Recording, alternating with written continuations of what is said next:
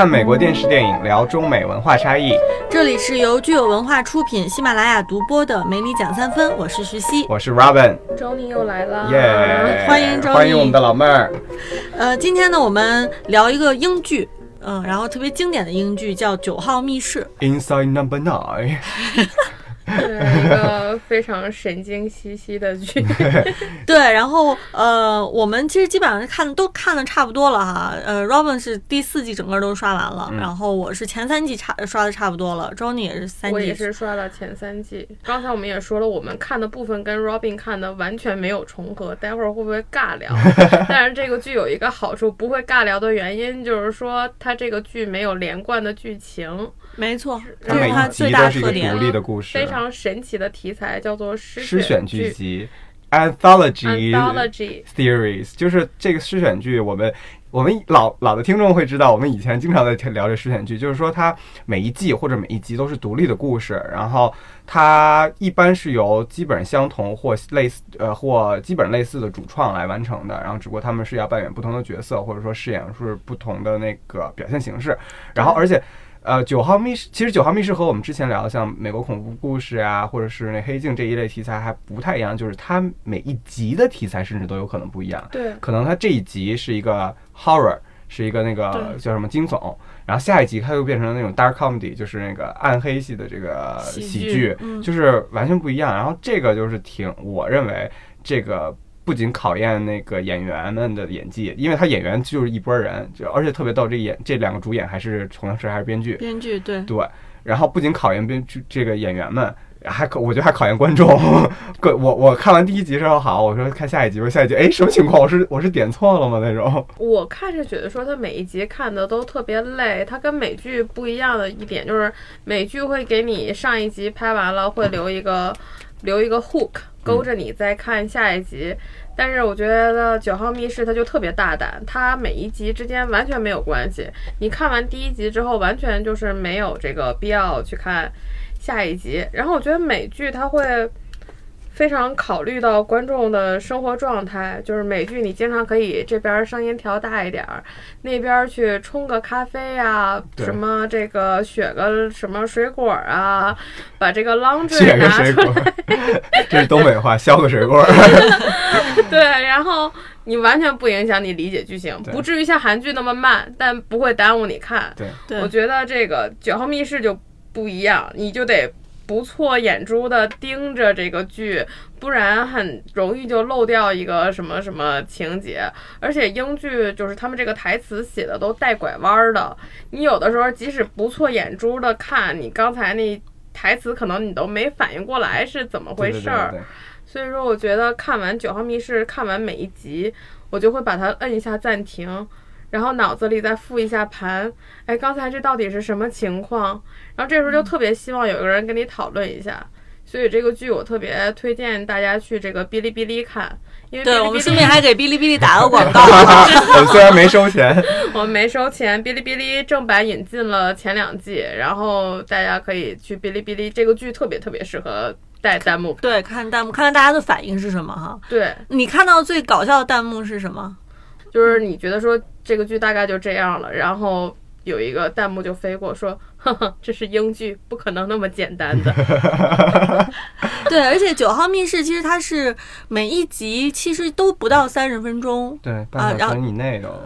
对，然后但是你看下来，你觉得首先第一，它三十分钟能把一个特别完整的故事讲的挺清楚，就是这个故事起承转合，该反转的，对吧？然后该这个呃渲染气氛的细节就全部在里面，就是它感觉就是麻雀虽小，五脏俱全这就是你，看个三十分钟，你可能要用这个十分钟到一个小时去复盘，去消化一下，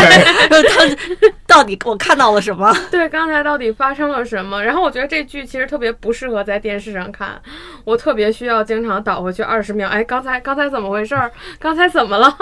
对，然后它需要调动你，就是感觉是所有脑细胞都必须活跃起来哈，对然后有很多很多细节的东西。对，因为它这个就是你想二十多分钟、三十分钟以内的这么一个剧，它有的集数是就两个主角儿，就只有他们两个人，没有别人对。然后有的集数是一口气二十多个角色出来，不论是哪一个，我觉得对于就是这边如果是两个人的话，就是全靠两个人的动作和那个对白，然后这边就是靠所有这些人的互动，然后以及你需要不错眼珠去把他们的这个关系捋清楚。他们的这边是你要把这个对话，就是这个两个角色的对话你要明闹明白，然后这边是二十个角色的角色关系你要搞明白，就是。你你你就是像我觉得看这个就相当于是自己给脑大脑做做一个锻炼，你知道吗？对，而且我就是后来我发现剧组还用了一个特别，就是好多这个大陆观众还没有发现的一个小 trick。他们这个所有的每一集当中唯一的联系就是这里面一定会出现一个数字九，就是这个九号。这个九号很有可能可能是鞋码，可能是门牌号，可能是其他的。然后它其实它还有一个串场的一个小物件儿，是一个小兔子的一个这个桌面摆的小小摆件儿。这个小兔子这个小摆件儿同一个，它会出现在每每一集里。它有的时候可能在前景，有的时候可能是在背景，有的时候可能都不会停留几秒。然后就是，就它就，如果你感兴趣的话，你就要不错眼珠的去去去看这这兔子在哪儿。然后其实这就让你这个眼睛就不能，你就不能把这屏幕最小化，我再去看看别的，我一转身儿在干嘛？然后我觉得这也挺挺锻炼这个，挺锻炼眼力的。我觉得这也算是那个主创的一个恶趣味。对，然后大家之后去看的时候，可以在每一集里找一找。有有的集数我能找到，有的集数我可能要在网上去看一些线索。是吧？对，我们其实刚才说了，说到了几个这个剧的特点哈，还有一个特点就是是 Johnny 之前也特别提，就是说它很多剧情是在这个剧本身的展现给你的这个视觉之外的这个剧情，其实是你要自己延伸出去，要自己去脑补的这个剧情。所以这个是这个剧的一个呃很大的特点，因为它毕竟每一集一个故事只有三十分钟，大家三十分钟能够呈现的东西其实是非常有限的。但是我觉得它这个剧它的特点就是它的张力非常非常大，它其实很多时候就是在一个我们现在录音棚这么大的一个演播间里，它可能是拍每一个镜头都要拆一堵墙，然后再装回去。我记得印象特别深刻是他们拍了一个在这个列车车厢里有六个这个有六个铺位，这六个角色之间这个。哎，其实是七个角色，因为其中一个这个角色还带带来了一个 hook up，对，带来了一个 带来一个蹭 蹭床的一个小帅哥，然后。这个其实这个车厢是他们在演播室里拼出来的，然后他们每这个角色，他们这个镜头每换一个角度，他们就要拆掉这个车厢里的一个墙，然后整个这个摄像头、摄像机这个 crew 到另外一边去拍。啊，对，这个想象力是太丰富了哈，就是他能在这么有限的一个空间里面，我觉得这这一集正好 Robin 没有看过啊，其实可以回去看一下，嗯想象力是爆棚，因为它就是整个都是在这样的一个车厢，就是一个很小很小的空间里面，然后有七个角色，然后这七个角色的一个互动，对然后这个七个角色他们身后都有不一样的背景故事，然后就所以说就非常延伸。然后这个剧的制作特别小，所以说这个火车的特效是这个把这个小房子盖在这个车的这个弹簧上，然后其中有一个制片在录制过程中一直要手动晃这个特效。对我其实我因为我是从第四集开始看，第四季的第一集，然后两位可能还没看，就是他是在讲述的是一个酒店的那个酒酒店一个楼层的一个这个这个叫 hallway，就是这个走廊，走廊就是嗯看那个走廊，其实一看就是一个很他，而且他这这一集他表现还跟就是我后面看几集不一样，这一集表现是用那种舞台剧的形式，你知道吗？就是他们他们没有内心，他们没有内心独，他们的内心独白全都用那个 monologue，就是。就是独白来说出来，就是直接就是这边先跟你对话完，然后这边转向镜头，其实我并不是这样，什么什么什么，就这种 这种这个表现性好。像伯格曼。我们那天跟那个实习有讨论，因为我在北影节有一天这个看完伯格曼电影，然后一出门说，哎，这不实习吗？然后我觉得这个剧集有几个点啊，很像伯格曼的电影。就是它有重复的一些演员，它有两个主创，这两个主创几乎在每一集会至少出现一个人，他用重复的演，然后伯格曼的电影也是，他有一伙儿他偏爱的演员，从从年轻拍到老，然后他这个这个剧有一个特点，他台词很少，所以你要盯着不错眼珠子盯着屏幕看，因为它有很多的剧情不是通过台词来表现的。这个是一个相对安静的剧，然后尤其是他们那个有一集是去偷画。这里面就完全没有台词，你知道吗？它只有这个几个古典音乐和其他就是切水果的什么声音，没有台词，完全是靠表演的。然后它这个剧情它都比较黑暗，就是比较这个 dark，可是看完了让人特别心情沉重。然后还有一个特点就是跟伯格曼电影一样，它的这个预算都非常非常少，它的角色非常少，它基本上就是只有几个景。然后在这个几个景之内，然后它的故事，它讨论的主题其实有一些非常宏大的，包括这个自杀呀，包括丧子啊，包括什么，那，这样很沉重的话题，所以我觉得这还挺有意思的。对，其实说起来就是感觉，就是周妮说到，我觉得伯格曼的有些东西也是有点戏剧化哈。对再联系到 Robin 刚才说的，尤其是第四季里面可能某一些集，像你刚才说的这种戏剧化的表现方式哈，就就给人给人感觉是，哎，是一个封闭的空间，这个空间有可能其实就是一个舞台，然后你其实是看到这个演员在这个舞台上的穿梭，然后各种走位，然后各种这种互动哈，是挺有意思的。对，就是我看这个的时候，我第一反应我在想，哎，这是不是根据一个舞台剧改编过来的？就是直接搬到了电视上的那种感觉。就是他们每个人都是在不停的开门进到进到这个走廊，然后再关门再回去。就是你也看不到他们的酒店里面是什么样，你也看不到电梯里什么样，只能看到这个走廊，然后只能看到这些演员们在穿穿插，然后再有一些那个互动。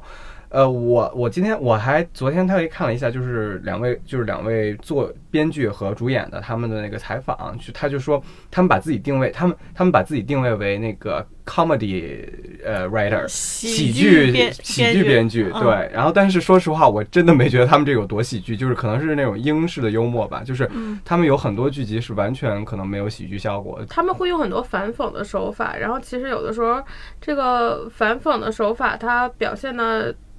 内容是如此的沉重，你不得不通过笑出来来化解你这个心里的这个这个迷惑的一个状态。反正就是我看到那个采访，那个那两个编剧，他们他们两个其实说实话，我觉得他们俩都不太正常，你知道吗？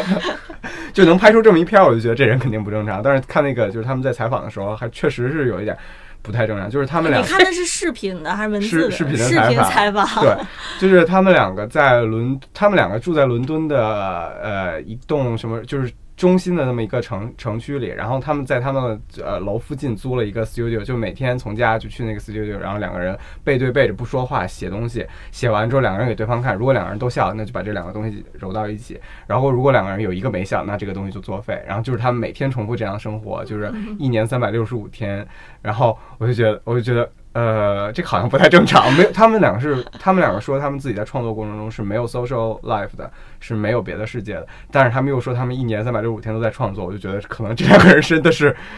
这就感觉是一种艺术家的一种创作方对对对对。，可能，但是对我作为一个普通人来说，我觉得这可能是有一些过火了。就是，但是他能创造出这样的作品，也是值得尊敬。对，因为之前那个 Elmer 跟我介绍，哎，Elmer 今天没来、哦 e l m e r 现在在吃煎饼果子。对，然后 Elmer 给我讲这个剧的时候，我觉得说，哎，那能拍出一季来，因为英剧很多就是六集嘛，嗯，我觉得能拍出一季来就已经很了不起了。因为其实所有的故事都是相对独立的，每一个故事又相对完整。你要想保证一个很高的质量，我觉得拍一季一一两季，可能比如说我这个剧集定档了，然后我。手里可能已经有五个写成的故事了，对，然后我再写，我再写几个，拍个两季，我觉得是没问题的。但是这个剧现在已经出了四季，然后第五集现第五季现在其实已经就是在准备当中在，在准备当中了。然后你就会发现说，哇，现在四季四六二十四已经是二十四个这个不同的这个小故事，而且就是它。每个剧它探讨的深度又非常深，然后你就其实不得不对这个主创的这个这个能力，你是非常非常，我觉得非常非常令人尊重的。我自己昨天晚上又去看话剧了，然后这个话剧的这个剧团，我去年是看了他们一个非常精彩的作品，然后其实这昨天这这个话剧是同一个导演、同一个剧团，还是那几个演员，结果这个作品就非常非常令人失望，完全糊掉。因为我们上次讨论三块广告牌那个编剧，他也是这个导演，他也是他拍了这几部电影，他也是有他常用的几个演员。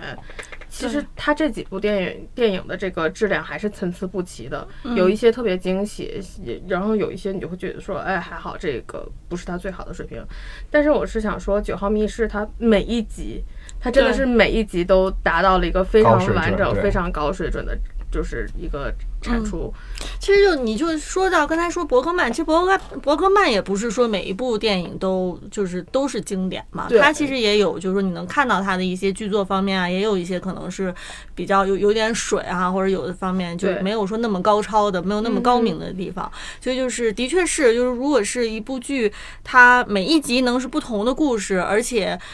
质量还相对来说是比较平均的，那我觉得的确非常不容易，而且都已经到快到第五季了啊。嗯对我其实只有一集我不是很喜欢，哪一集？就是那个那个小姑娘被找来 house sitting，然后她的这个朋友，她的那个学校里的好朋友，那个胖胖的女生，其实是跟这几个恶魔是这个同伙，然后要让这个小姑娘作为这个恶魔的下一个附身者那一集。我觉得对那一集稍微有一点趣味低下，或者是呃不是很有深度。其他的所有的故事，我真是觉得是都是非常惊艳。那一集，反正大家我我看了一下网上也有一些评论，是大家的评评价的确是参差不齐。然后有的人认为说，哦，可能这一集最大的惊喜就是它没有惊喜，就没有反转。其实最后没有什么反转嘛，我们就一直在等一个反转。呃，就可能是跟跟大家每个人欣赏呃这个呃趣味不同，可能会发现哎哪一集有可能我比较喜欢，哪一集不。呃，没有那么喜欢，我觉得是可能，但是它总体客观的水平上其实是都是有的。对，就是可能就有的人可能特别喜欢那那那一种风格的，可能也会觉得那一集可能还好哈。对，然后我之前跟石溪也说过，就是最近英剧的一个新的这个发展的一个流向，它是在这个叙事手法中，没错，这个有了很多的创新。我们刚才就是简单的说一个叫这个福斯福斯特福斯特医生，医生这样的一个我一听我以为是豪斯医生这种这个叫什么职业剧呢，后来说对，不然后是职业其实是一。个女生，她发现她老公，她她怀疑她老公出轨，到她确定她老公就是出轨，直到她找到这个小三是谁，然后又到她心里挣扎说，呃，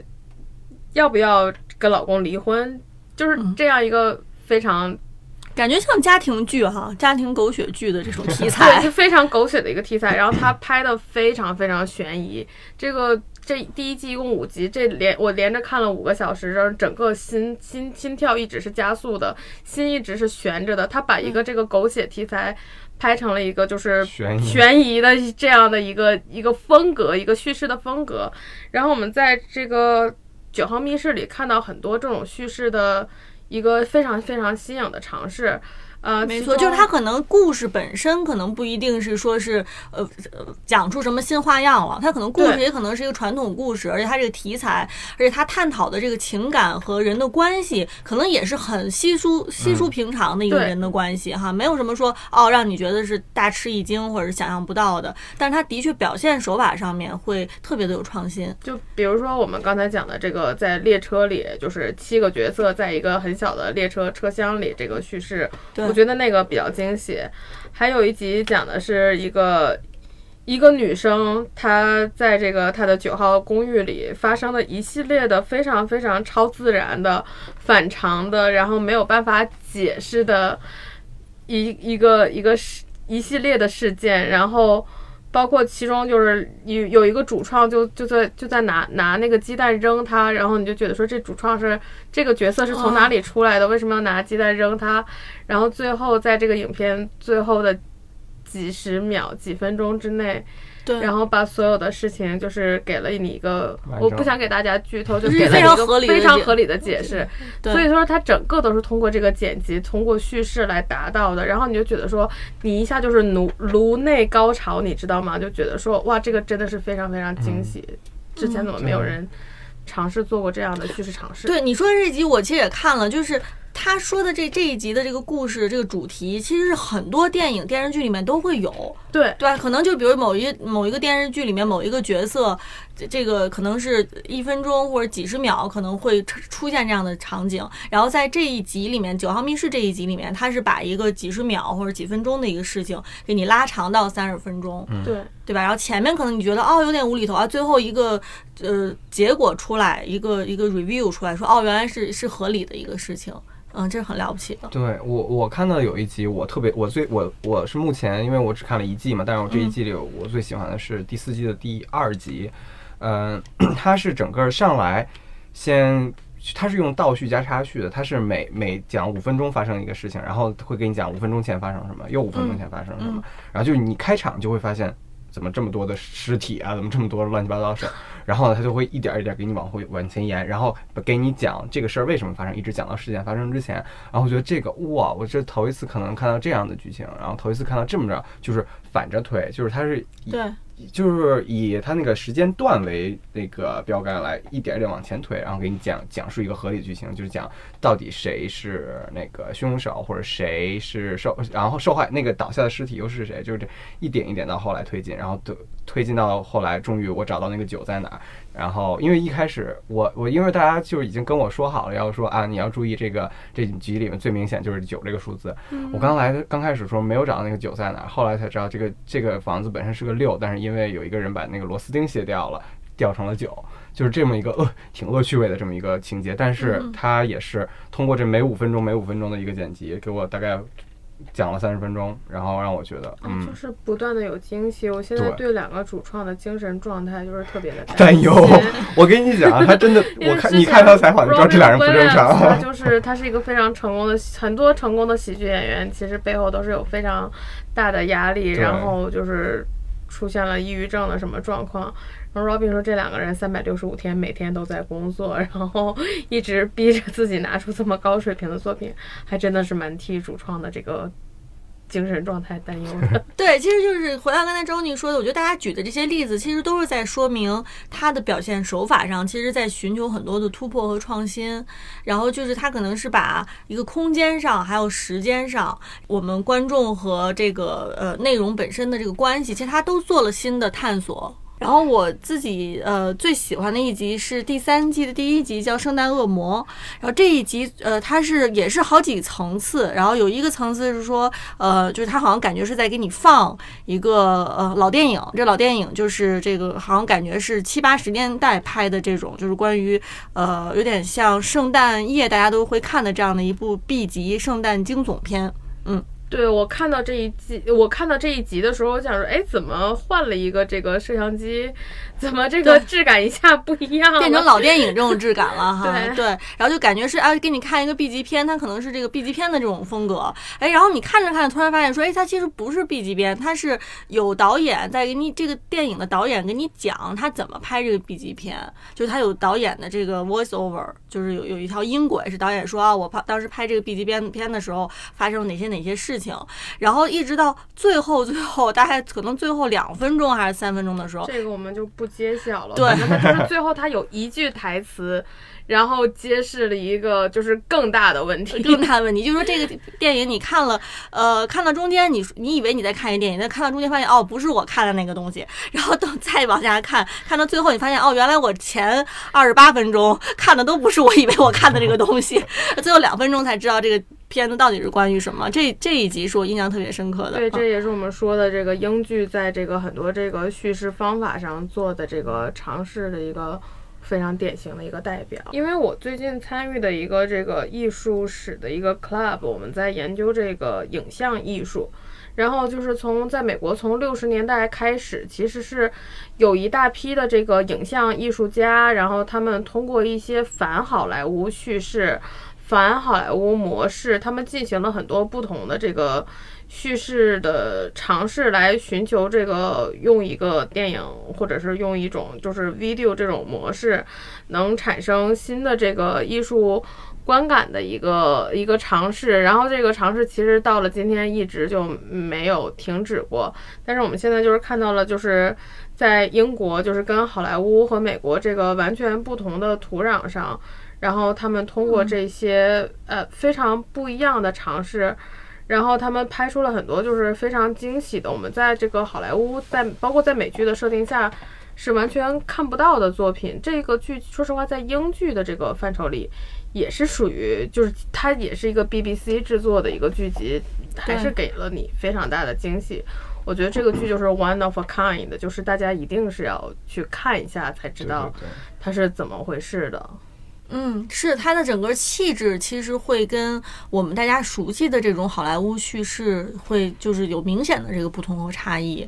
对，它有一些这个艺艺术家气质，然后包括这个两个是两个主创作为编剧，后来因为人手不够了，他们还分别导演了一，每人导演了一集。够累的，又编剧又演又又当演员，还要去导。所以真的就是自编自导自自演嗯但我觉得就是说，我们就是知道电影之前有一个伟大的这个作者电影时代，就是已经过去了。现在很多的就是院线上的电影都是一些。呃，商业化的电影，但我觉对得这两个主创他们是不是开启了一个作者电视剧集的时代？就是一个崛起，就是他们有，他们可以 以作者的身份，然后把这个整个电，起码把英国的电视剧水平，我觉得再带高一个层次。没错，而且他们，呃，我觉得最了不起的一点就是说，他们能很好的控制这个成本。其实能看出来，他这个呃剧并不需要很大的成本，他的就是比很多美剧我们现在喜欢的这些美剧哈相比来说，它是一个相对来说体量是偏小的这样的一个剧，就是没有说哦，觉得花了很多钱，但是就是它，我觉得就是哎，因为所有都刚刚好。它大概一集的制作时间可能就是三五天到一周而已。它可能主创会两个人就是疯狂的花很多时间去写，花很多时间去想，然后他可能其他他的这个编剧会做非常非常详细的这个故事线路的故事板来提示所有的演员。但是就是因为他们把这些前期的工作做得非常好，他想得非常细，然后他每一个剧集只要三五三五天。其实他就是他可以约到这个英国这个演艺市场上，他不用去排档期嘛，他可以就是引入很多非常非常有名的演员，包括非常有名的这个话剧演员都可以参与到的。就像你刚才说，他很多的很就像一个舞台剧，然后完全是可以在一个剧场里去上映的嗯，这样的一个故事。然后刚才我们在讨论说，这两个主创在每个剧集里出现的完全是颠覆他之前的那个角色，就像我们刚才说有小偷偷画的那一集，就是两个蠢贼，你知道吗？对，就是他有蠢贼，有教授，对吧？然后有这个普通的蓝领工人，然后还有这个这种相对来说好像是呃外企，就是这种高管，外企对高管外企高管，他好像呃然后二嗯我看又摇身一变吸血鬼，对我我看那几集，他们又又有扮演那个扮成 gay，还有演成就是两个人扮老，超级老，就是就一出现的时候完全看不出来是谁，就是那个画也用，感觉他们第四季可能成本上来一点儿，你知道吗？就感觉嗯比我之前看的那个就是有某几集的场景要大。它有有一个场景可能就是一张桌子，一圈人围着就是尬聊，然后然后下一集的那个场景就是在一个大房子里、大 house、大别墅里。哎就，我好像看网上有报道说第四季有一集是围着这个小兔子雕塑做了一集，是讲说两个主创在一个就是哦，这个是两哦，这个这一集我记得是在两就两个人，就这一集就是我说的只有他们两个人，他们两个人在一个房间里是回回想什么年轻时候的事儿，然后他们又进行好多唱歌的表演什么什么的。没有说有一集是就是说这是个 holder，holder 就是那种不停攒破烂儿的一个人，对对对，他在屋里攒很多很多很多破烂儿，然后这个整个这个剧情就是围绕这个小兔子雕塑这个发展下去的。没有看到，那可能是那我可能我我我漏了吗？我，这个 Robin 是一天之内看六集是吧？对，那这个是我还读完俩剧本呢，精神肯定受到了 重创我真。的精神受到了重创。就是因为之前大家给我提过《九号密室》，然后我当时没有太呃找耳朵听这个九航密室这个整个它的一个 background 是什么然后我就回去看看完第一集之后我说哦还行看第二集的时候我就精神错乱了。这个剧是不太建议大家六集一起连着看哈我觉得我看的时候每天看两集就觉得够了。对啊后来我我是我第一季是连着看的然后后来就有点没有没有勇气打开那个浏览器需要缓缓